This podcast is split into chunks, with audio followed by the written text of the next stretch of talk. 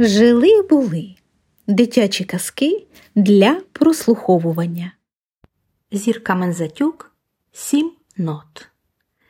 Сестрички ноти вдалися веселі та співучі, як пташечки. Їх також сім, як і барв у веселці, а звати їх до, ре, мі, фа, соль, ля, сі. Щодня вони вилазять на лінійки нотного стану та й собі бавляться. До стрибає то вниз, то вгору, ре, мі, фа бояться висоти, тому тримаються нижче. А сі, в якої найтонший голосочок, завжди вибирається високо-високо. Отак вони повистрибують, котра куди та й співають. Занадився журавель, журавель. Якщо на дворі зима, то заводять колядку, якщо весна виспівують веснянку, і колядок, і веснянок вони знають багато пребагато. Вони знають усі на світі пісеньки. Бо, правду кажучи, всі пісні і всі мелодії, що їх придумали люди, складені тільки з семи нот.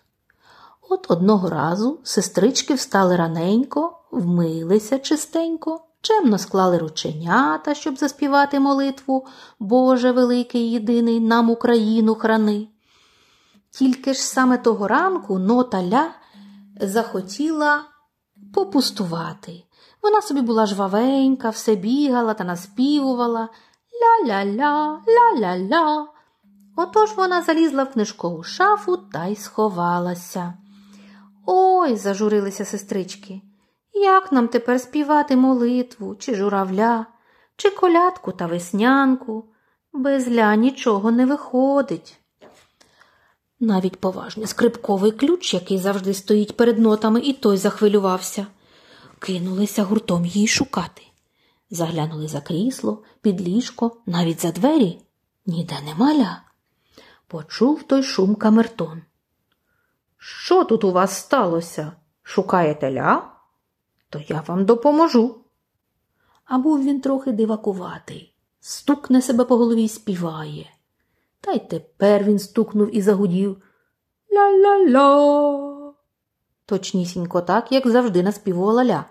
А вона й почула і стало їй цікаво, хто це співає її голосочком. То й визирнула з шафи.